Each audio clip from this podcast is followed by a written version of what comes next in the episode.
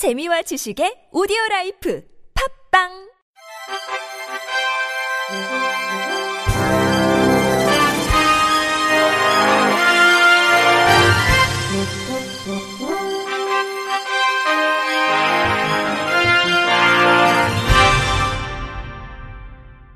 청취자 여러분 안녕하십니까? 2월 10일 금요일 KBIC 뉴스입니다.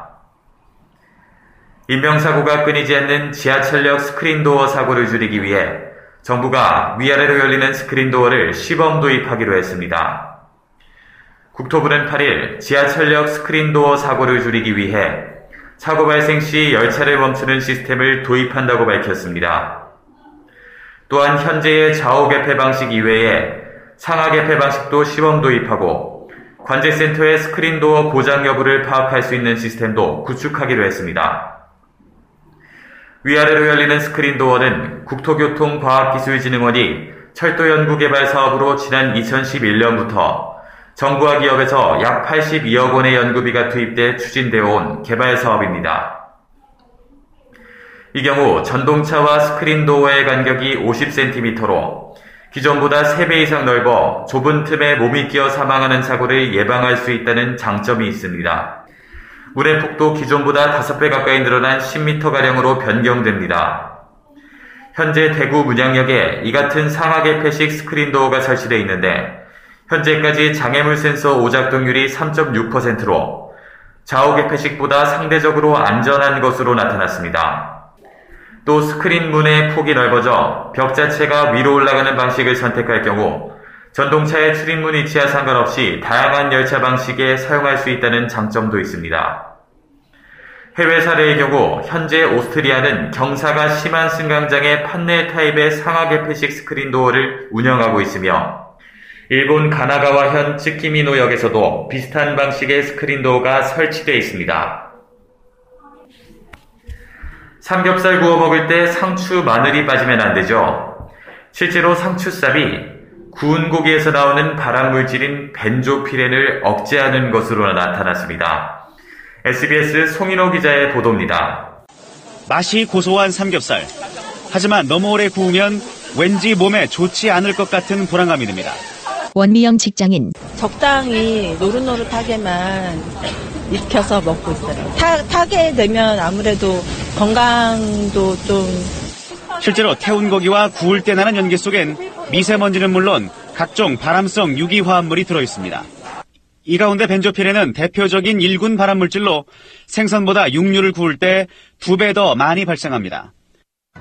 구운 고기를 먹을 때 각종 쌈 채소를 곁들이면 벤조피렌의 발암 가능성을 절반 이상 낮출 수 있습니다. 특히 상추를 싸 먹으면 발암 가능성이 60%나 줄었고 양파와 샐러리도 암 억제 효과가 뛰어난 것으로 조사됐습니다. 마늘에 포함된 미리 세틴 성분은 암 발생을 65%나 낮췄습니다. 후식으로 먹는 딸기와 홍차, 계피가 들어있는 수정과도 벤조피렌의 독성을 각각 20%가량 낮춰주는 것으로 확인됐습니다. 권기성 식약처 신종 유해 물질 등 과장 벤조피렌은 특히 이제 간독성이 높고요. 채소 중에 들어있는 활성 물질들이 바람을 억제하는 그런 역할을 하고 있습니다. 식약처는 육류나 생선을 구울 때 만들어지는 벤조피렌의 양은 안전한 수준이지만 섭취를 줄이는 노력이 필요하다고 당부했습니다. SBS 송일호입니다. 우리나라가 웨어러블 기기의 국제 표준화를 주도할 수 있게 됐습니다. 산업통상자원부는 최근 우리나라가 국제전기기술위원회 산하 착용형 스마트기기 기술위원회의 국제간사국 지위를 확보했다고 9일 밝혔습니다. IEC는 1906년에 설립된 전기전자 분야의 국제규격 제정기관으로 산하에 80여 개의 기술위원회가 있으며 이 중 착용형 스마트기기 기술위원회는 우리나라가 제안해 이번에 신설된 것입니다. TC의 국제간사국이 되면 국제간사를 지명할 수 있고 국제표준 제정에 유리한 입장에 설 수 있습니다.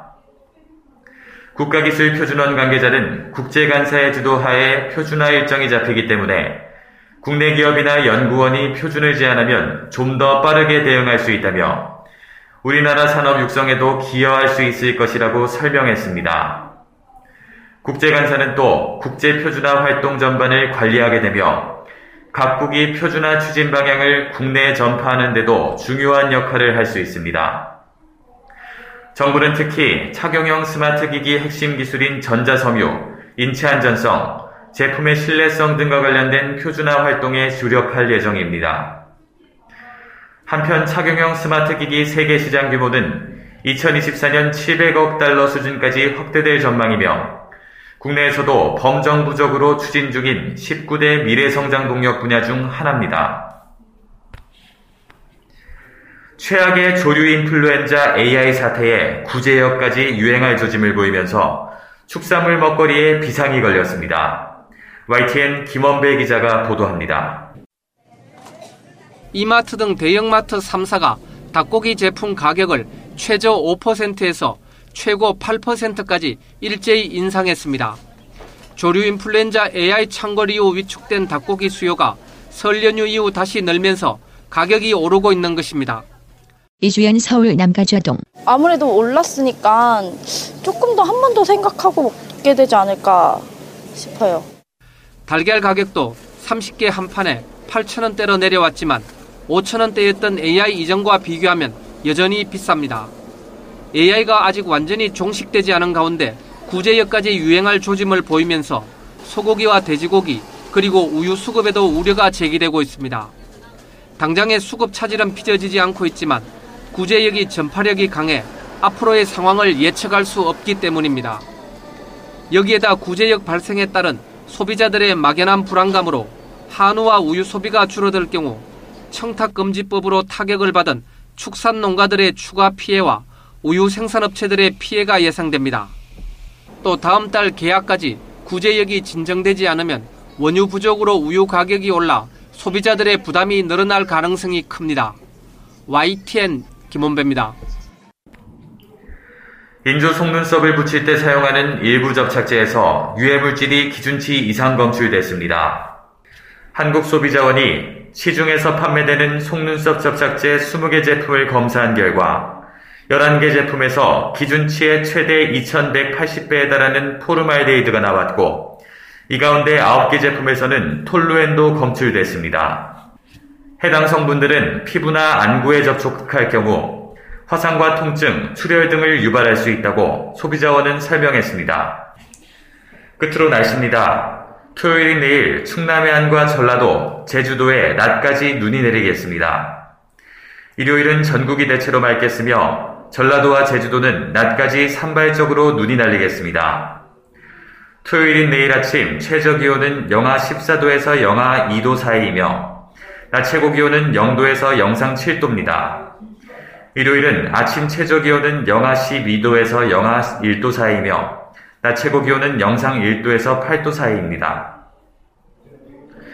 이상으로 2월 10일 금요일 생활 뉴스를 마칩니다. 지금까지 제작의 이청현, 진행의 김태형이었습니다. 곧이어 나폰스 시즌2 보톡스가 방송됩니다. 고맙습니다. KBRC